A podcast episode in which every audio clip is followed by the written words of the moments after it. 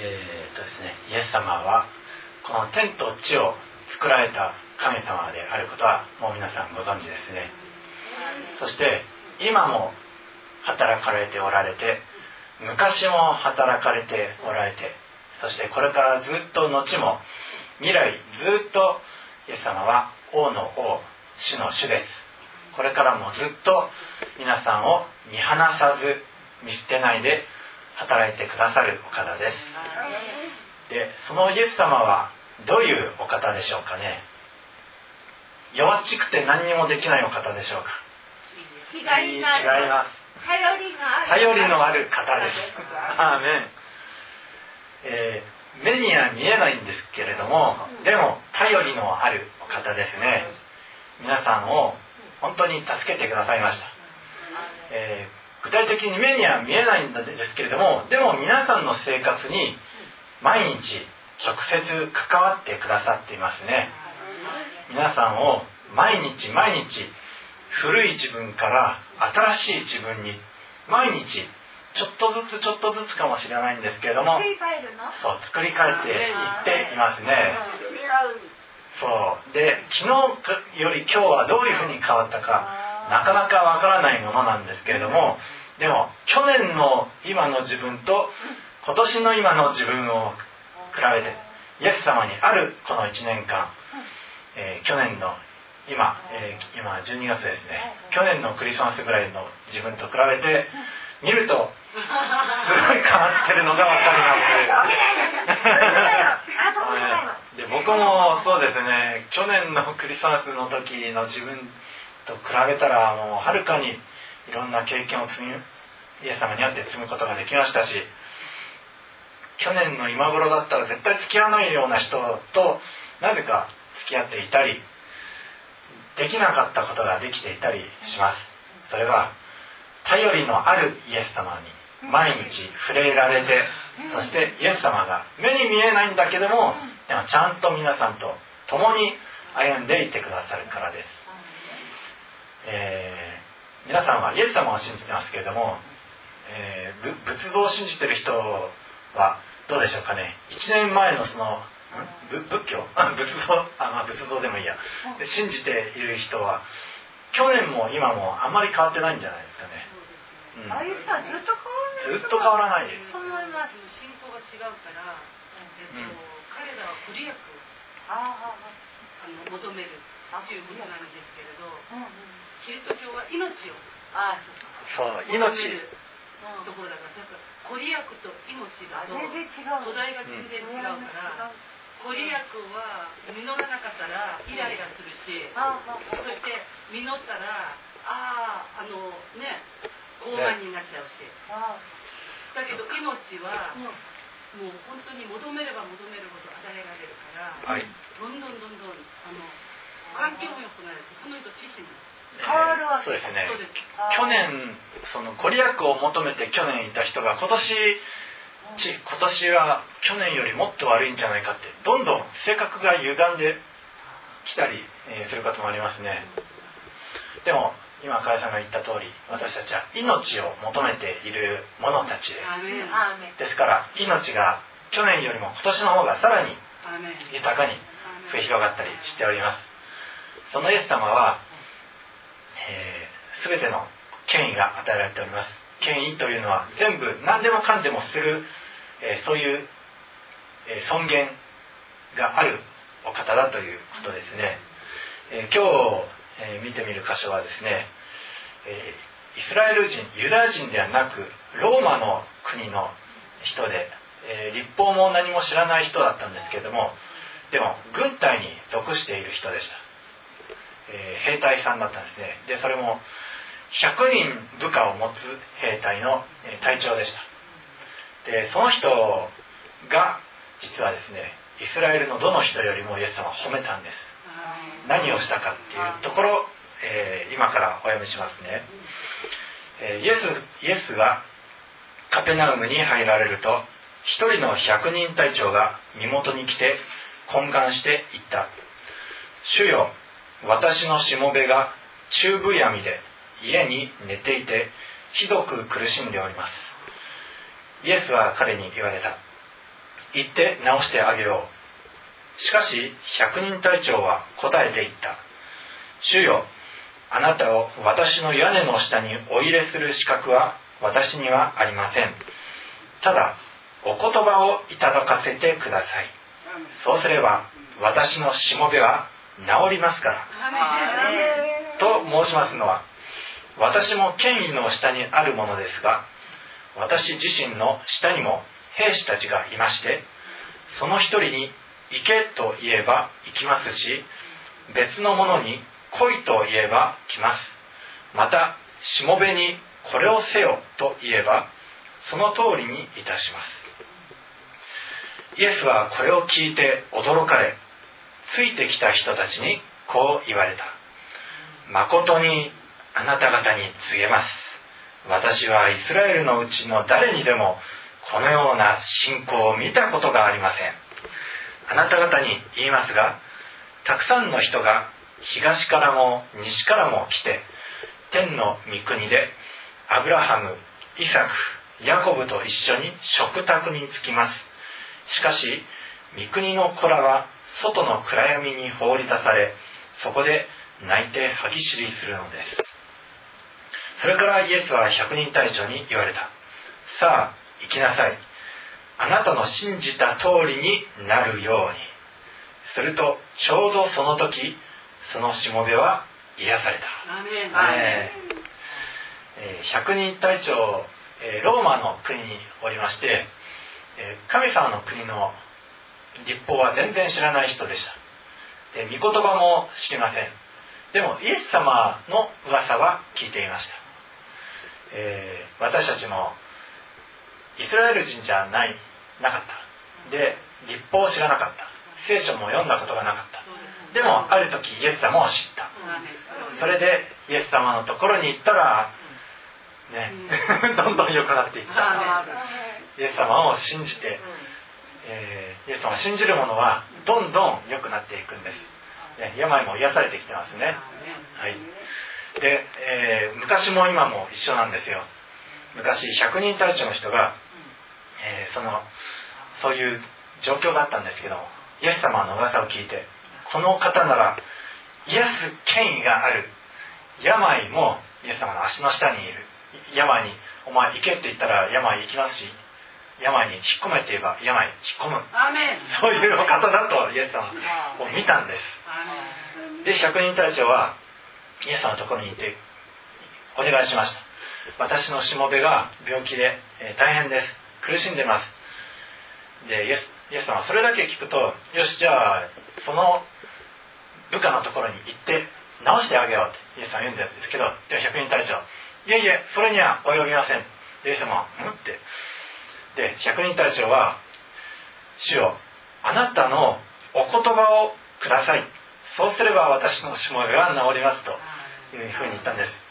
つまりイエス様は病気に行けって言えば出ていく。そういうですね命令できるお方だということを百人隊長は、えー、知っていたんです。ね、えー、軍隊にもし入っていれば上官は部下に命令することができます、えー、彼は100人隊の隊長でしたので100人の部下がいました。だから100人全員に今からローマに行けって言えばその100人みんなローマに行きます。で50人はとどまって100人はあっちに行けってあ、えー、50他の50人はあっち行けって言ったらその通りします。この100人隊長は自分に与えられてる日常生活の中で自分に与えられた仕事の中でその権威を学んでいたんです。権威というのはつまり言うことを聞く命令を聞くということですね。で、えー、彼はイエス様見ているとものすごい権威があるお方だ。私は100人を操ることはできるけどイエス様は天と地を作られたお方だ。悪霊も操ることできる。病人も操るあ病気も操ることができる。つまり癒すことができるということです。操るって別にあれですよ。あのある人の病気を別の人に行けって言って別の人に病気移らせるとかそういうことじゃないんですよ。もともと病気というのは神様が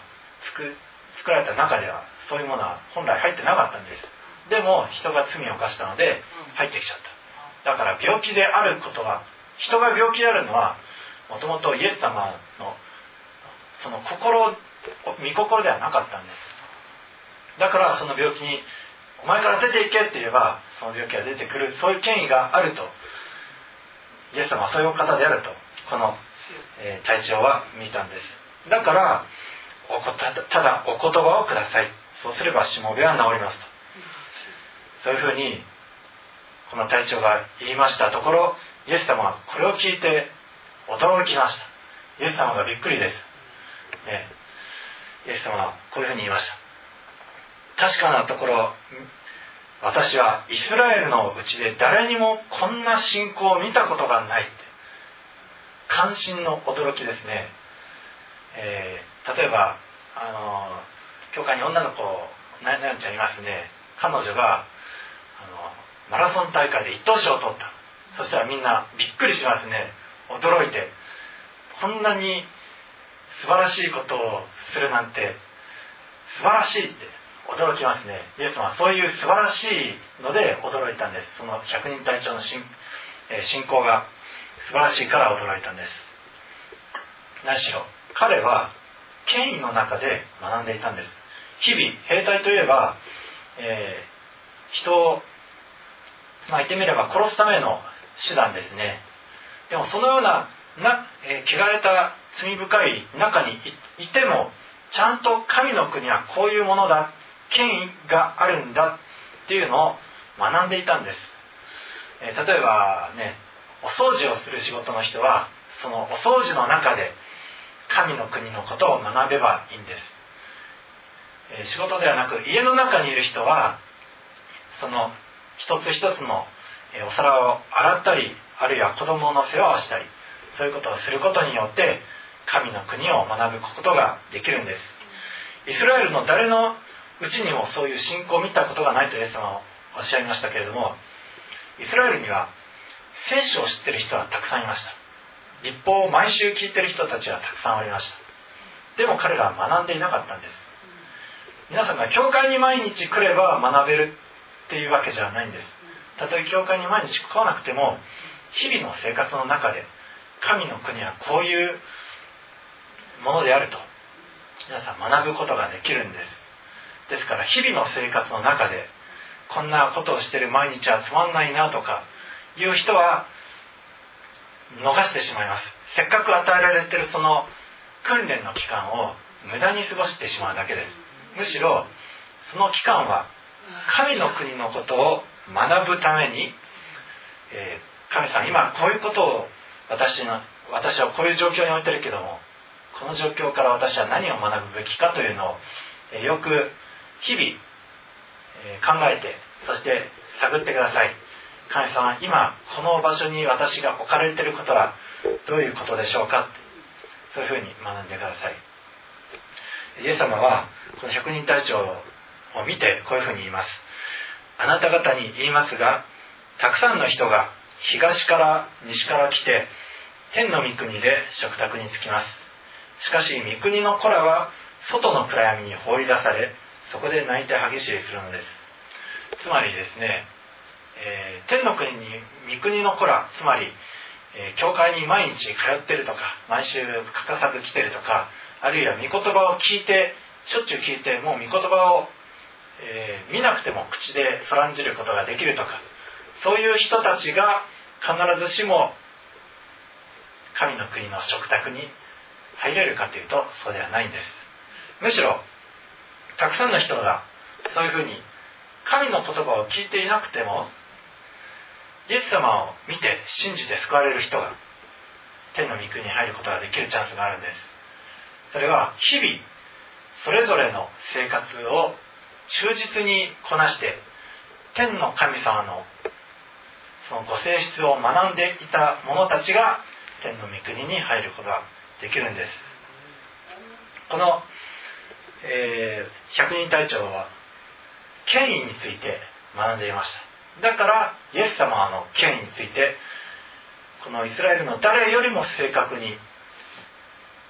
知ることができたんです。私たちも日々の生活の中で神様が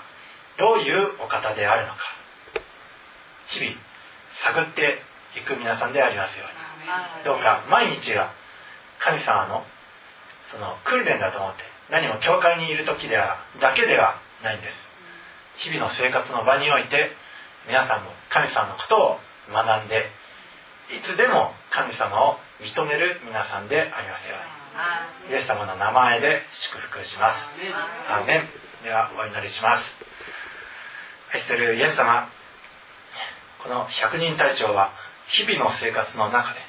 与えられた仕事を忠実にこなすことによって神の国のことについて学んでおりました。それはイエス様の権威について学んでおりそしてある時イエス様と出会ってそしてイエス様とお話をした時イエス様あなたは驚かれました。こんな信仰は見たことがないと。